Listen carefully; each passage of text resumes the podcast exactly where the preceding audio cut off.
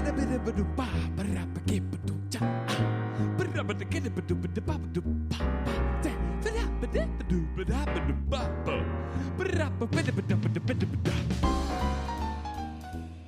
bij de Theaterpodcast, de podcast van theaterkrant.nl en Theatermaker.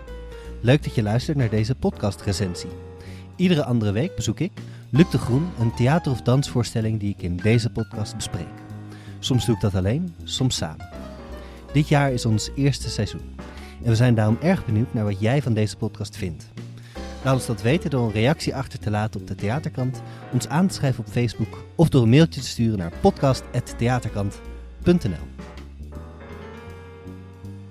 Ik zit hier in Vlaams Cultuurhuis de Brakke Grond samen met Marthe Boonenschansker en heb net gekeken naar de voorstelling All van Lisa Verbelen bij Poch Collectie. Goed, daar gaan we dan. Een vrouw die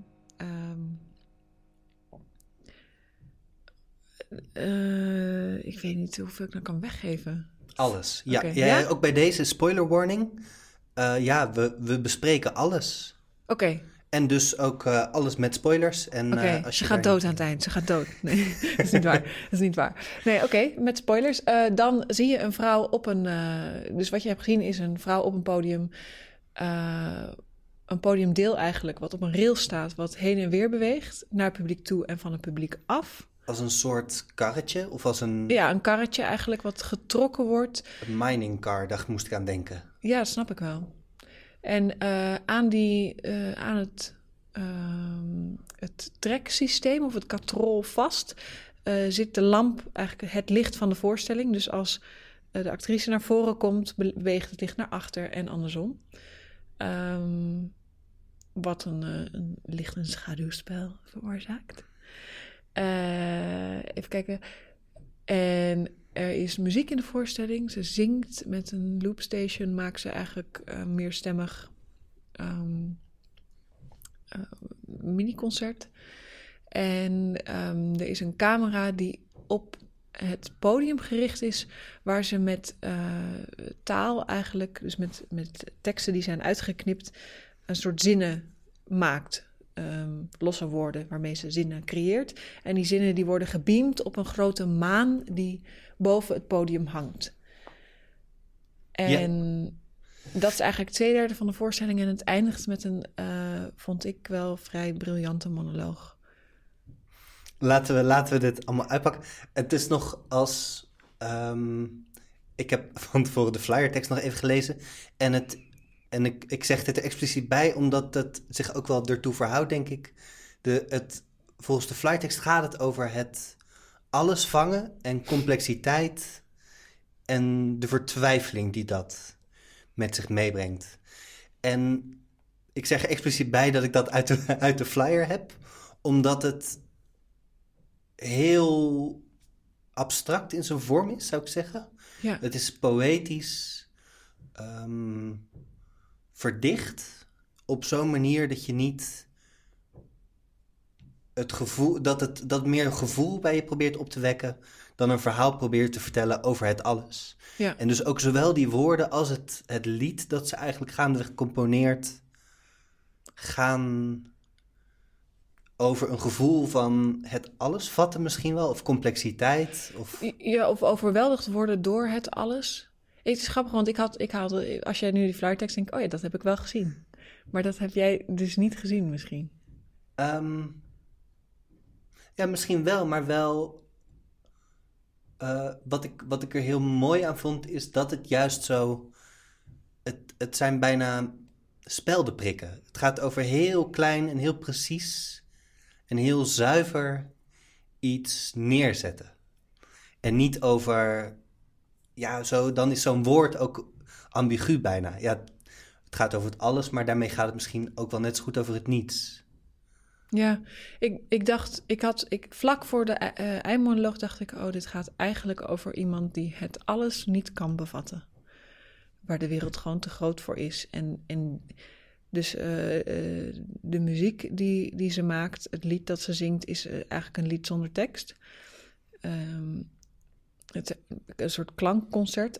Het deed me ook heel erg denken aan tussenstukjes van Amerikaanse popsterren of zo, die dan ergens door alleen maar yeah en oh zingen. Lipsync, hoe heet dat ook? Ja, nee, het is niet lipsync, maar het is, ja, dat heeft daar wel mee te maken, maar... Ja, nee, God, ja, van die... Adlibs. Ja, adlibs. Ja. Adlibs? Ja. Nou ja, in ieder geval... maar ook alsof er dus geen taal was voor hoe... Er was even geen tekst voor wat ze eigenlijk wilden zeggen, omdat het te veel en te groot was. En... het was bijna alsof zij dan in die videomomenten, dus in die teksten die ze dan knipte en neerlegde, ze waren al geknipt, maar die woorden die ze neerlegde, voor zichzelf probeerde te behappen, oké, dit ben ik, dit is de wereld, wat zit daartussen, hoe moet ik dit kaderen, terwijl dat wereld, ik, de ander eigenlijk bijna veel te grote begrippen zijn om bijvoorbeeld een lied over te kunnen maken. En dat het ook dus op een bepaald niveau van elkaar losgeknipt is. Dat het lied en de tekst, of het gevoel en de taal en de betekenis en de betekenis en de... Ja, en inwisselbaar. Of alles kon omgedraaid en dan stond het er ook. Het klopte ook, was ook waar. Dus er zit... het was echt vlak voor die monoloog dat ik dacht... ik weet niet of jij dat gevoel herkent, maar ik heb dat wel eens gehad. Dat ik echt dacht, ik heb er geen...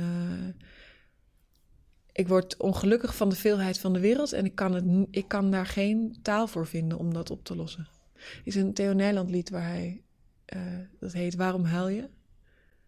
En het is iets van, waarom huil je als je huilt? En dan suggereert hij allemaal dingen waarom je zou kunnen huilen.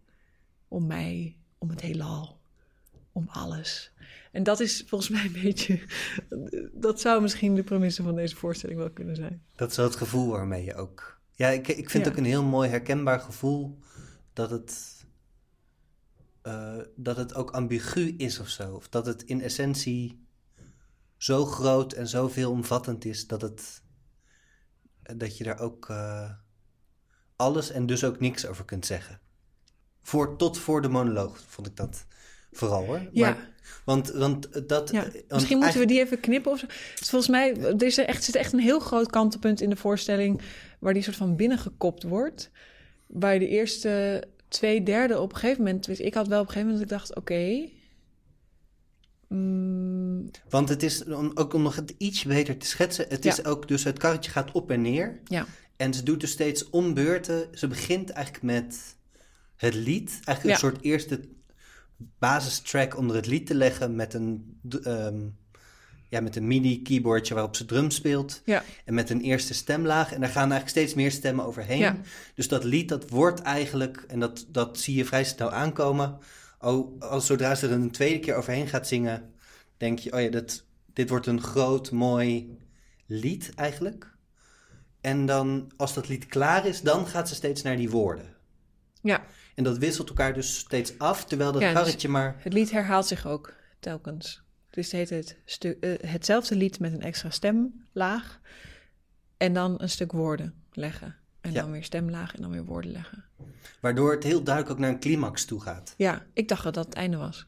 Ik denk wel meer mensen misschien. Ja, dat dacht ik ook. Ja zeker. En er is ook iets... ik vind wat ik heel... Ik hou heel erg van naar Lisa kijken. Ik vind haar een heel ontwapende actrice of zo. Zij is heel ontwapenende actrice. Zij is heel... Als zij op haar eigen decor... Alsof ze nergens op geanticipeerd heeft en ook weer wel. Of zo. Ze heeft een soort hele leuke ambigu speelzaal van... Ik ga nu iets doen wat ik eigenlijk niet kan of niet durf. Of ik stap nu op mijn eigen podium en... Dat voelt raar. Of ze is een soort transparant in wat ze voelt. Alsof iedere ruimte zich opnieuw toe-eigent. Zo'n soort... En daar mag je in mee als publiek. Dat is heel leuk om naar te kijken. Maar dat geeft een heel leuke dubbelheid met... Eigenlijk waar we het net over hadden. Een soort die grote gevoelens en het overweldigd worden... Heeft ook iets cerebraals. Ja.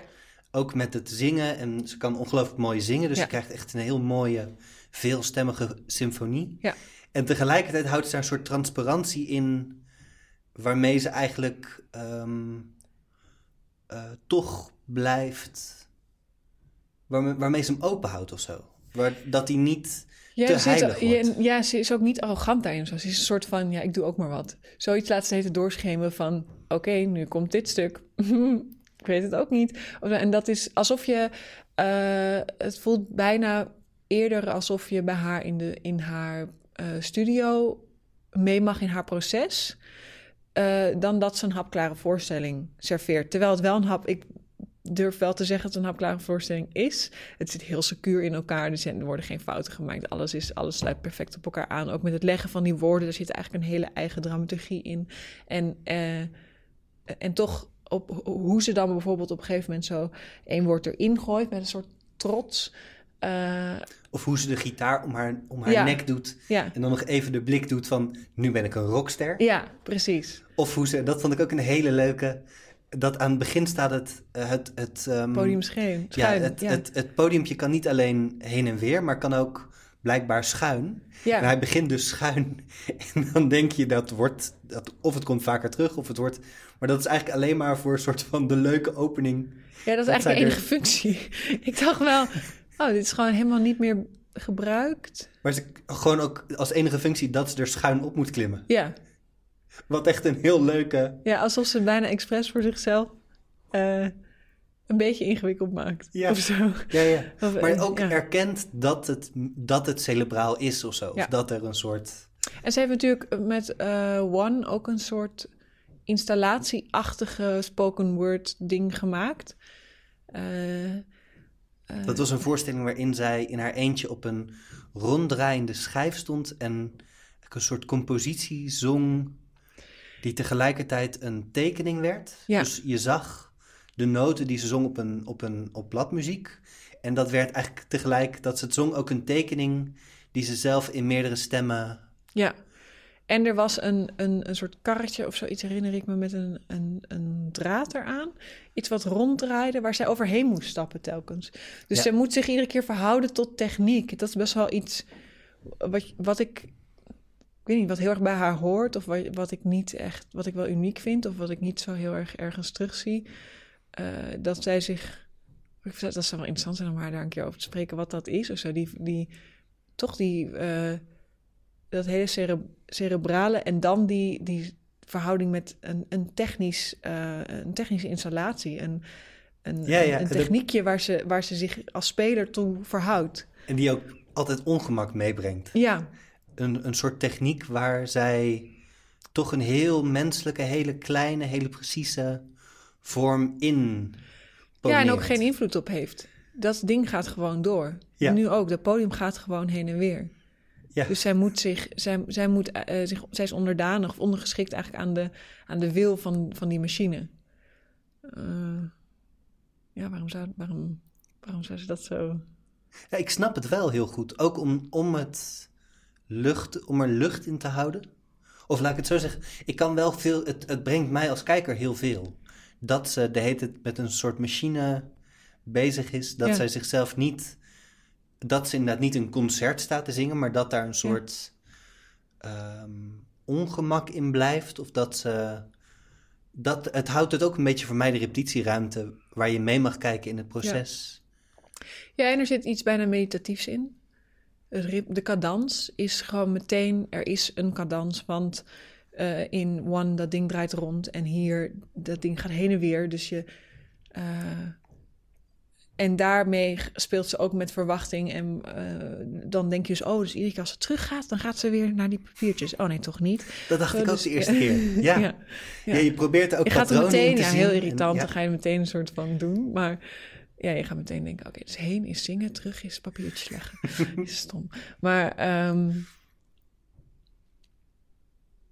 alsof... En dat heeft ook iets, en dat had zowel One als All of zo... Dat is misschien ook haar thema, maar dat alles maar doorgaat. Alles dendert maar door en door en door. En er is geen... Je kunt daar niet uit, eigenlijk. Je kunt niet meedoen. Dus je moet je wel verhouden. En dat hangt voor mij ook heel erg aan het thema van dat alles. Of dat je tot die complexiteit of die... Het is ook hoe te bestaan in een onvergevend universum. Of in een universum dat niet om je geeft. Ja, en ik weet niet, als je een leuke krant openslaat over klimaatverandering, 3 artikelen leest, ja, dan denk je toch, nou ja, laten we maar gewoon onszelf inderdaad in een raket van de planeet afschieten, want het is gewoon, wat kunnen we nog doen? Of zo. Dus zo'n soort wanhoop zat er misschien ook wel in. En ook hoop, ook een soort, je moet wel door of zo. Dus of het gaat wel door. Het gaat wel door, ja, dat is misschien beter. Zowel je gedachten als die wereld als... Ja.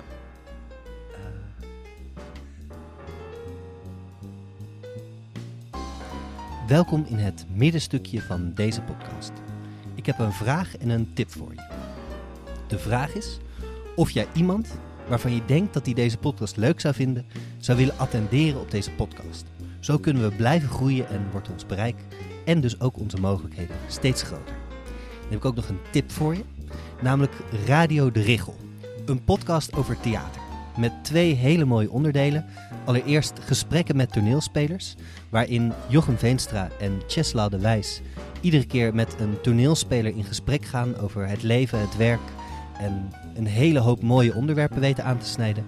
En Blik op de Stad, waarin Jochem Veenstra op pad gaat met een theatermaker door de stad Amsterdam en al zwervend zijn gedachten over de stad, het theater maken en het theater in het algemeen ontwikkelt. Goed, terug naar de show.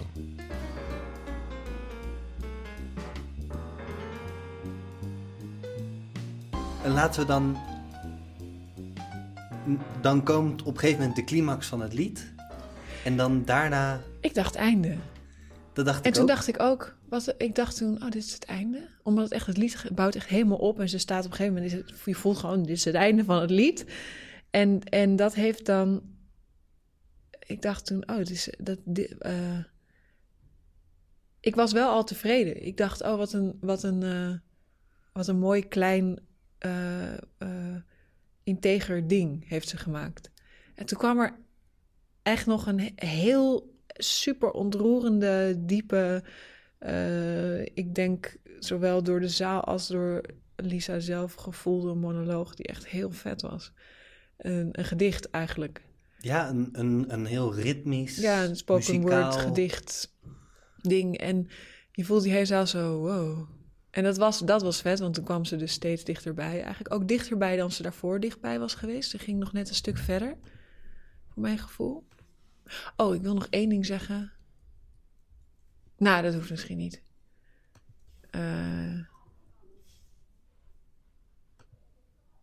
Nee, ja, ik had met die maan... Oh ja, want die heeft ook nog een keer... Dat is nog een leuk detail. Die heeft nog 2 keer van contrast gewisseld. Ja.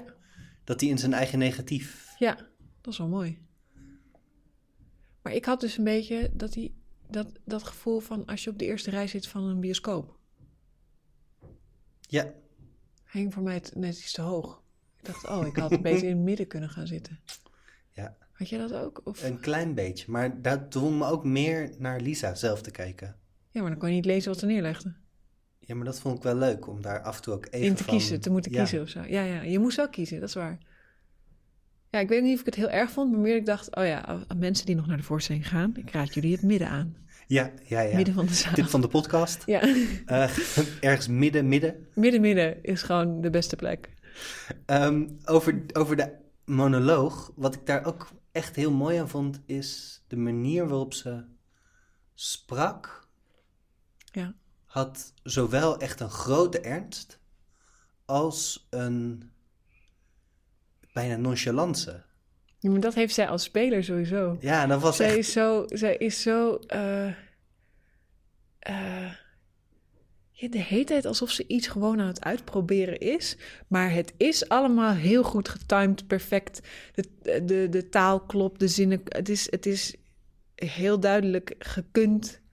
Maar ze speelt het met een soort... Maar ze speelt alsof ze het weggooit. Ja. Maar dat dan wel precies het ja. Alsof je een stapel papieren in je handen hebt... die je toevallig over de grond gooit. En dan vallen ze in een heel mooi patroon. En toevallig valt dat ene woord valt precies bij jou op schoot. Ja, zo ja. Zodat je het helemaal goed kunt lezen. Ja. En dat het bij je blijft. Ja. En het is gewoon heel ritmisch. Het was een hele mooie tekst en heel ritmisch uitgesproken.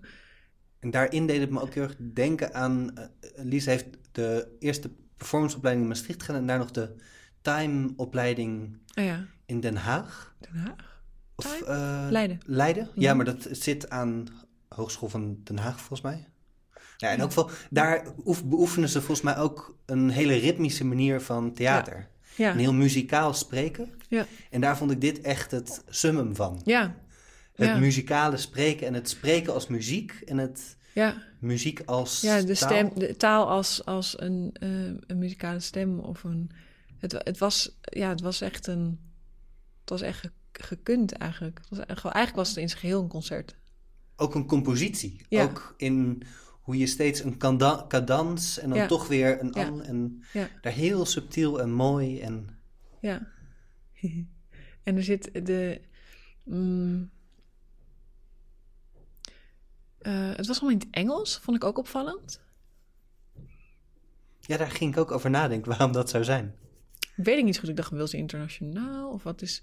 Dat weet ik niet zo goed. Maar het was wel een tering goede tekst. Dus dan vond ik... Meestal vind ik dat irritant. Als het gewoon Nederlands zou... Oké, Nederlands spreekt Vlaamse actrice. En dan in het Engels. Dan ik weet niet, meestal denk ik dan... Why? In het Engels? Nee, maar omdat het zo'n goede tekst... Misschien leent Engels zich beter voor dit soort... rijm, spoken word-achtige dingen. Ik weet het niet zo goed waarom wat de reden daarachter was. Ja, ik kon me ook eigenlijk als beste voorstellen dat ze er internationaal mee wil spelen. Ja. Dus dat het daarom misschien... Maar wat ik nog wel leuk vind, is waar het over ging. Omdat het was voor mij echt een tekst over een persoon in existentiële crisis. Ja. Over het wakker worden op een dag en het... een grote depressie. Mooi... Ja, maar ze zegt het zo mooi. Het is niet dat ik niet blij ben. Ik ben gewoon niet blij. Ja. Nee. I'm not happy, I'm just not happy. Ja, ja. Een soort leegte. Misschien richting een depressie of richting een gevoel van gemis. Maar ook een zwaarte om het zijn. Maar het was zo'n troostende tekst. Ik vond dat ze het zo troostend speelde. Het was zo... als theater kan troosten, dan... Als dat is wat je zoekt in theater... dan moet iedereen naar deze voorstelling. Want het... ik vond het echt ontroerend daarin. Die existentiële crisis... wat eigenlijk een privé aangelegenheid is. Iemand die daarin zit is vaak onbegrepen. Tenminste, toen ik hem had, was ik zeer onbegrepen. En alleen. En zij vertaalt dat naar iets wat we collectief kunnen ervaren... waarin we dus tegen elkaars hand vast kunnen houden... en kunnen zeggen, ja, dit is echt een kutgevoel. En door elkaars hand vast te houden troost het je... omdat je dus niet alleen bent. Ja, daar kan ik niks aan toevoegen. Ja. Daar ben ik het helemaal mee eens. In zijn troost en ook in zijn warmte. Ook eigenlijk hoe simpel het, of hoe beschrijvend het bijna is. Of hoe is het ook een hele warme manier om het te beschrijven. Die inderdaad denk ik ook het heel dichtbij brengt. Of die het heel voelbaar maakt. Ja, en iets gedeeld. Iets, een soort... Ik denk zelfs als je niet zo'n crisis ooit hebt gehad... dat je dan Lisa wil knuffelen of zo. Of dat je hem dan misschien krijgt, spontaan. Maar dat oké is, omdat je meteen in een warm bad bent... van mensen om je heen. Dus dat had iets waarvan ik denk... oh ja, als dit een video was geweest... bijvoorbeeld, stel het was een videowerk... had het voor mij niet zo gewerkt. Het was zo goed, omdat het ook in het theater was... en we allemaal er waren... Iedereen was aanwezig Ja, en ook... Je noemde net al veel eerder... dat het op een bepaalde manier... ook het eerste deel van de voorstelling inkopt. Ja. En dat vind ik... Daar ben ik ook met je eens. Het maakt iets wat heel erg onder de huid is opgebouwd... opeens heel voelbaar en heel begrijpelijk... en heel... ook doordat je er al... Ook als het alleen die tekst was geweest... had het niet diezelfde troost gehad. Nee. Omdat je ook dat gevoel met elkaar hebt opgebouwd. Ja. dat gevoel van onbegrip of het gevoel van leegte. Ook of... weemoed of zo. Ik weet niet. Ik moet aan weemoed denken als woord. Of een, troost zoeken in elkaar, in iets wat... Zelfs dat lied zonder tekst was ook een soort roep of zo. Of het had het eigenlijk alsof die monoloog dat lied vertaalde of zoiets. Zo'n soort gevoel. Mm-hmm.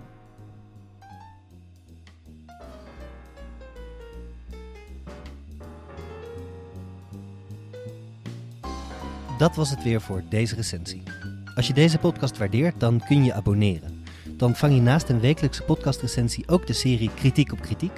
door dramaturg Nuno Blijboom en de Kritische Tafel, gehost door Hans Smit, in je feed. Deze podcast is gemaakt door mij, Luc de Groen... in samenwerking met Theaterkrant.nl en Theatermaker. Muziek die je hoorde is van Joost Maaskant. Wij zijn erg benieuwd naar wat jij van deze podcast vindt. Laat ons dat weten door een reactie achter te laten op de Theaterkrant... ons aanschrijven op Facebook... of door een mailtje te sturen naar podcast@theaterkrant.nl. Dit jaar willen we gaan experimenteren met advertenties op de Theaterkrant. Ben jij een organisatie voor wie dat interessant kan zijn, dus een theater- of dansorganisatie? Stuur dan een mailtje naar podcast@theaterkrant.nl, dan vertellen we je daar graag meer over.